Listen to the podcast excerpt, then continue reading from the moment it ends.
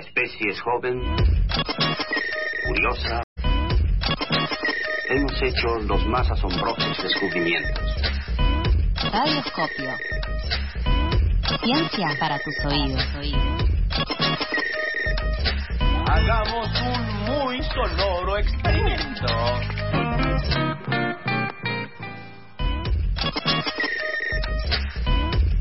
8 horas 35 minutos en la República Argentina y continuamos acá en FM La Tribu con Pasadas por Alto, ese programa que te puedes comunicar al WhatsApp de la tribu 11 31260887 o a nuestro Instagram arroba pasadas por alto. Ahí nos mandas un mensajito y te respondemos lo que quieras. Háganlo. Y queremos que nos respondan cosas, por eso vamos a la ciencia y vamos con Rolando. ¿Cómo estás, Rolo? ¿Todo bien?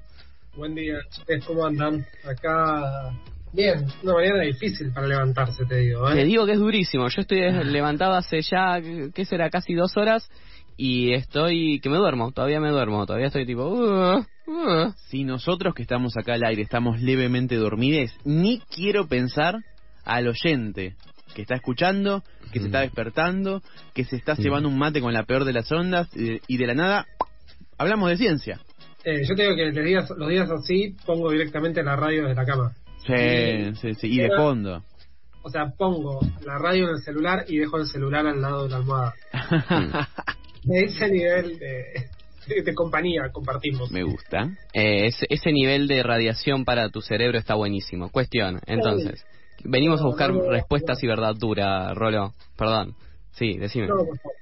Eh, no, bueno, o sea, hoy sí, o sea, un poco de la mano de esta humedad que debo decir que un poco bienvenida es, ¿no? O sea, esta Mm. lluvia después de- con la sequía que está bastante, Sí, bastante dura. eh, en otros lugares eh, se siente fuerte. Yo que Eso es verdad. básicamente de campo. No, es verdad, los productores agropecuarios, bueno, y también los pequeños y, y- y la agricultura rural y familiar estaba esperando lluvias el jueves, cosa que no sucedió, sino hasta recién. Sí. Así Sí, que, sí. Ojo con eso. Pero bueno, entonces un poco relacionado con, con el tema lluvia y básicamente con el tema de cómo manejar tanta agua, ¿no? Porque llovió un montón eh, y es difícil, digamos. Vamos a estar hablando un poco de lo que para mí es uno de los temas más importantes del año, razón por la cual tardé un montón en hacer esta columna. Eh, de cualquier manera, siempre, todo el año hubo novedades. Y vamos a estar hablando de humedales. Bien. Eh, que ya habíamos empezado a hablar un poco la semana pasada en un sentido general, eh, pero hoy vamos a ir un poquitito más a, a un tipo de humedales en particular, que son los humedales del delta del Paraná, Claro. y eh, que básicamente, porque digamos, lo que es su- la destrucción de ese tipo de humedales eh, se aceleró muchísimo con los incendios de, de este año, ya hace varios años que Mm. viene sumado a la, a la sequía que recién mencionábamos y sumado a la baja del, del Paraná. Entonces esta combinación de cosas destruyó eh, gran parte de este tipo de humedales ¿sí? y impulsó a la vez, de alguna manera, eh, le dio nuevo aire a la ley de humedales que se está debatiendo en el Congreso. ¿sí? Eh, Sí, hasta ahí, pero bueno, sí. hasta ahí, exactamente, eso vamos a hablar un poco hoy. Para entrar más en tema, hablamos con César Massi, Mm. ¿sí? Él es miembro de la Red Nacional de Humedales, del colectivo Los Bajos No Se Tocan, así que Mm. es para defender los bajos submeridionales, que son humedales del norte de Santa Fe. Eh, él productor de plantas nativas también y naturalista, digamos, de vocación, es muy activo en Twitter, sigo, viene dando nos una lucha particular para, para que salga la ley. Le pedimos que nos describa un poco las particularidades de estos humedales del Paraná y nos decía esto. Bueno, los humedales que tenemos en el delta del Paraná son grandes planicies de lagunas y pastizales inundables, con algo de bosque en algunas partes, no, no es la mayoría, la mayoría son pastizales, lagunas y demás, que obviamente van, van adquiriendo un poco más de complejidad mientras salimos del delta y nos eh, adentramos en el tramo superior del río, donde hay bosques ya de, de otro tipo de especies, sigue predominando el pastizal inundable y la, el sistema de lagunas interiores y de arroyo del río, pero eh, ya donde hay bosques son bosques más densos que albergan una gran biodiversidad, sobre todo de aves, una buena diversidad de, de flora y, además capturan, bueno, muchísimo carbono en un suelo característico del humedal, de sedimento y materia orgánica acumulada una arriba de otra, digamos, con las sucesivas descomposiciones del, de la flora del río cuando se inunda y el, cre- la crecida de la, de la flora cuando eso deja de tener agua. Y bueno, eso es más o menos lo que una descripción así muy muy abarcativa de lo que son los humedales del delta del Paraná. Bueno, interesante lo que decía Rolo. Me quedo con conceptos como es un territorio plano, inundable y con muchísimo carbono en el humedal, es decir, mu- mu- muchísima sustancia que favorece la, el crecimiento de biodiversidad. Bueno, un poco, digamos, lo que, lo que decíamos la vez pasada, ¿no? O sea, los humedales son eh, Mm. esos territorios inundables que durante algún tiempo, o constantemente, o parcialmente, digamos, durante el año, en estaciones, están cubiertos de agua, de una baja cantidad de agua, no llegan a ser eh, un, un ecosistema totalmente acuático, ¿no? Y por eso estos son tan particulares. Este tipo de humedales, los del Paraná, son los que vienen, digamos, en nuestro imaginario urbano porteño. Claro. Especial, ¿no? O sea, eh, Sí. Rosario también. Eh, entonces, eh, son los más, un poco porque son los más cercanos también y un poco porque, bueno, nada, de vuelta están en, en, en- en lo que conocemos. Ahora, como vos decís, Nico, rescato lo último que, que mencionó César, ¿no? Que para que nos demos una idea, así como hay fuentes de gases de efecto invernadero, fundamentalmente dióxido de carbono, eh, también hay lo que se llama sumideros, ¿sí? O sea, lo que Mm. almacena, digamos, remueve de la atmósfera dióxido de carbono o carbono y lo almacena. ¿Sí? De todos los ecosistemas terrestres, ¿sí? los humedales son los más eficientes en el almacenamiento de carbono. ¿sí? Como decías vos, Nico, o sea, parte va en la biomasa, o sea, en los seres vivos, parte va en el suelo y parte va en la biomasa muerta, ¿sí? o sea, en, Mm. lo que se va acumulando de, de- en general de masa vegetal. Claro. ¿sí? Por eso, me parece también interesante o sea, remarcar lo doblemente grave de los incendios, ¿no? Mm. O sea, por un lado, por, eh, por la pérdida del humedal, sí, que remueve ese dióxido de carbono, pero por el otro lado, porque se libera ese dióxido de carbono. Cuando vos quemás Claro. esa, esa masa vegetal, fundamentalmente, eh, todo ese dióxido de carbono, todo esa, ese carbono almacenado pasa a la vuelta a la atmósfera y aniquilás eh, el, el, el ecosistema que puede removerlo, ¿sí? Eh, entonces, para ampliar un poco más, también le preguntamos a César cuáles son, además de los incendios, las principales amenazas a las que se ven sometidos estos ecosistemas y nos decía esto. En el delta del río Paraná y en general en todo el tramo del río Paraná, desde Jaucanigás hasta la desembocadura de, del delta en el río de la Plata, la principal actividad que se realiza ahí es la ganadería. En algunos lugares el paisaje está natural, sobre todo en el tramo superior del río, fuera de la parte más poblada, y en el territorio Pieca sobre todo, alguna vez se intentó la agricultura y ya hay un paisaje que tiene algunas perturbaciones más grandes porque la carga ganadera es mayor y también eh, hay endicamientos. Levantan terraplenes y tratan de hacer cultivos o bien hacer ganadería de una forma más estable eh, en- con endicamientos. Después hay que decir también que en el sur del delta hay una actividad que es la industria forestal, que además tiene una carga poblacional mucho más importante. Para agregar a todo esto, no dentro de los territorios de humedales sí, pero sí en zonas cercanas a la costa o, o costeras, también está la problemática de los barrios privados que rellenan parte de humedal en tierras de bajo valor y interrumpen la dinámica de escurrimiento, la dinámica hídrica y bueno, causa bastantes problemas y una agresión total sobre el paisaje que queda completamente modificado. Claro. Eh. bueno, eh, súper complejo, Rolo. Eh, empezá vos que yo después ahí comento un par de cosas. O sea, básicamente tienen todos los riesgos posibles, ¿no? Sí, no. Eh, Claro. me, me interesa digamos, conectarlo con lo que dijo Nico también hace, hace un ratito, ¿no? Justamente este, este mismo almacenamiento de este mismo almacenamiento de carbono, sí lo que hace es que son zonas muy productivas. Y si ustedes, digamos, si se fijan, los riesgos que mencionó César, los riesgos más importantes, sí tienen que ver con, con la alta productividad que tienen este tipo de este tipo de ecosistemas, sí. Por lo cual también, o sea, es el principal motivo porque son tan eh, tan codiciados, perdón, y, y es uno de los puntos de conflicto de la ley de humedales, sí, sí. Ahora vamos a hablar un poco de eso, sí, pero uno de los principales argumentos, ¿sí? de los de los que están en contra de la ley de humedales es que busca regular ¿sí? el uso sostenible de estos territorios y, y, y estar en contra quitando una supuesta prohibición de la producción, cosa que de por sí es un poco imposible porque justamente digamos la eh, los seres humanos en general se asientan cerca de estos territorios porque son muy productivos. Sí, obvio. Sí, Históricamente, además. Mm.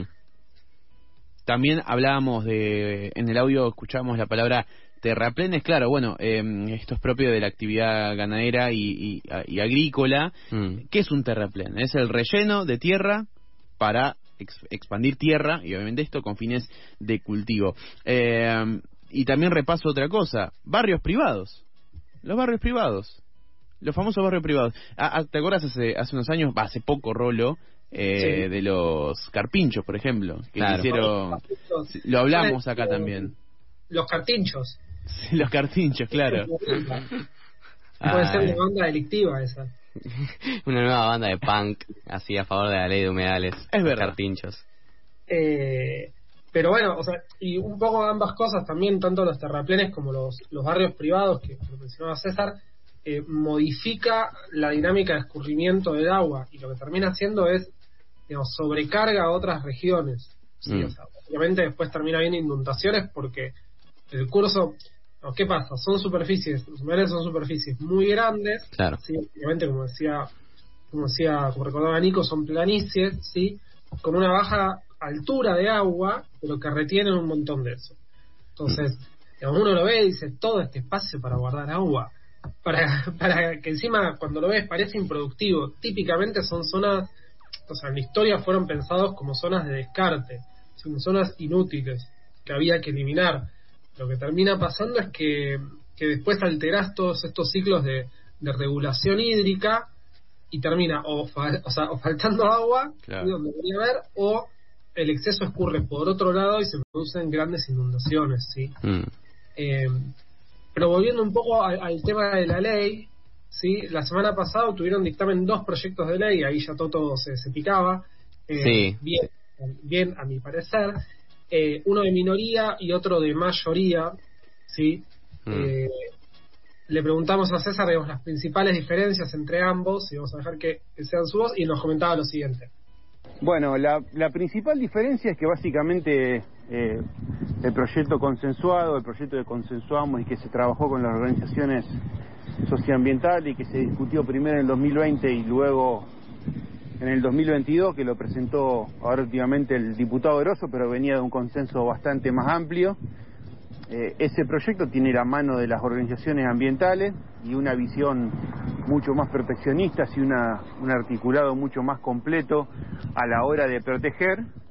Y el proyecto que obtuvo dictamen de mayoría y que fue el consenso del bloque Juntos por en Cambio, tiene claramente la mano de la producción y una vocación eh, de salvaguardar las actividades productivas eh, y no tanto la protección del humedal.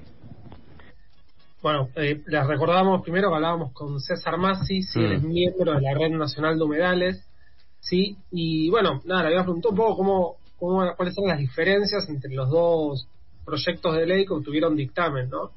Y, y- y hubo gran conflicto, como les decía, la principal, eh, la principal, el principal argumento en contra era que tocara temas de producción, Claro. y finalmente el, el, el proyecto que obtuvo dictamen de mayoría fue el que propone Juntos por el Cambio, sí que Sí. tiene una visión muy fuerte desde la producción, Mm. sí, de hecho eh, el, el, el otro proyecto que mencionaba, que es el proyecto que viene siendo consensuado entre, entre organizaciones ambientales, eh, científicas, sí, y, y buena parte de la población, quedó finalmente con dictamen de mayoría por muy pocos votos.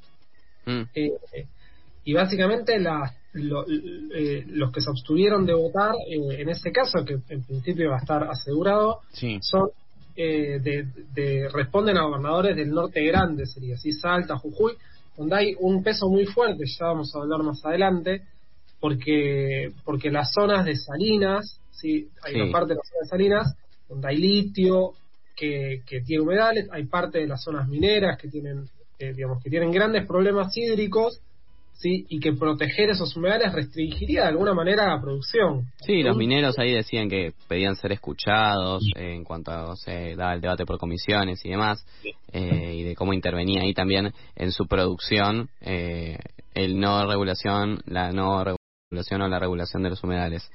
Eh, sí, se, ha dicho de todo sobre el, el- la mayoría, el que se, el dictamen mayoritario, eh, que era antipopular, regresivo, un montón de cosas. Pero bueno, es el que está también, ¿no?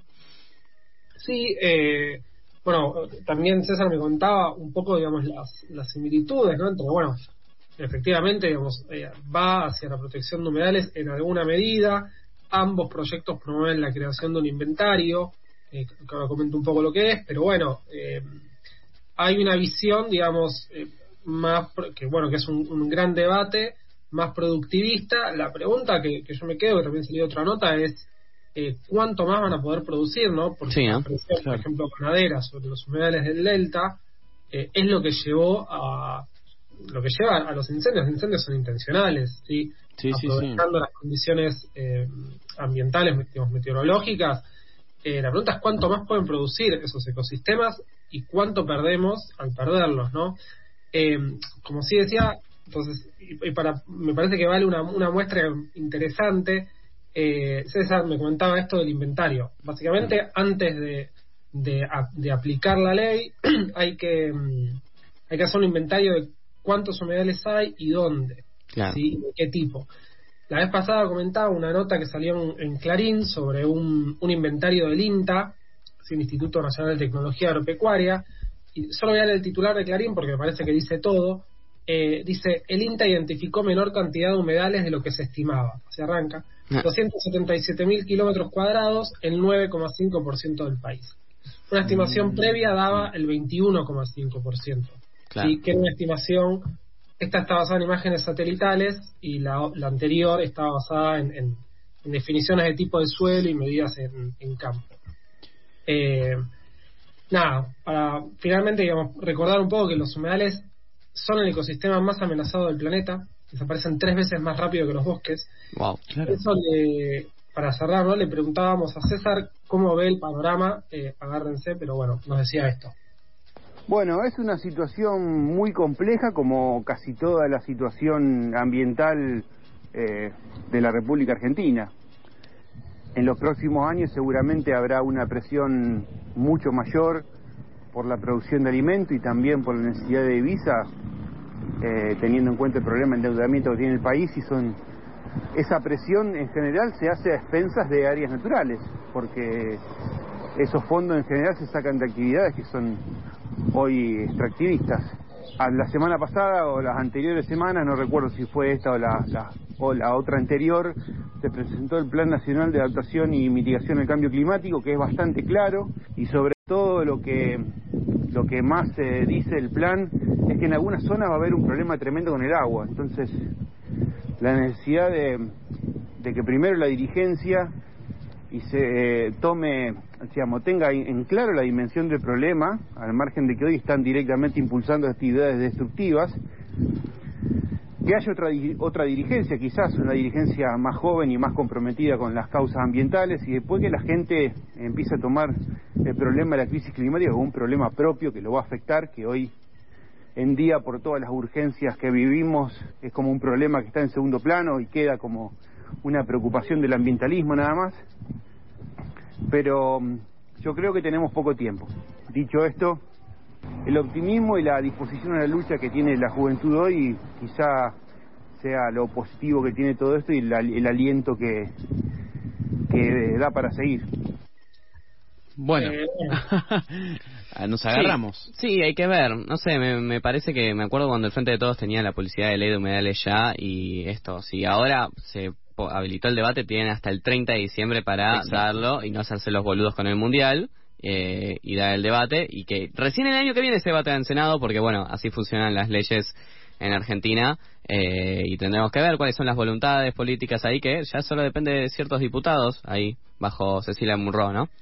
Sí, y eh, me quiero, o sea, me quiero quedar, o sea, por el cierre con esta idea de esto que dice César, de bueno, de apropi- apropiarnos de esta problemática. Re.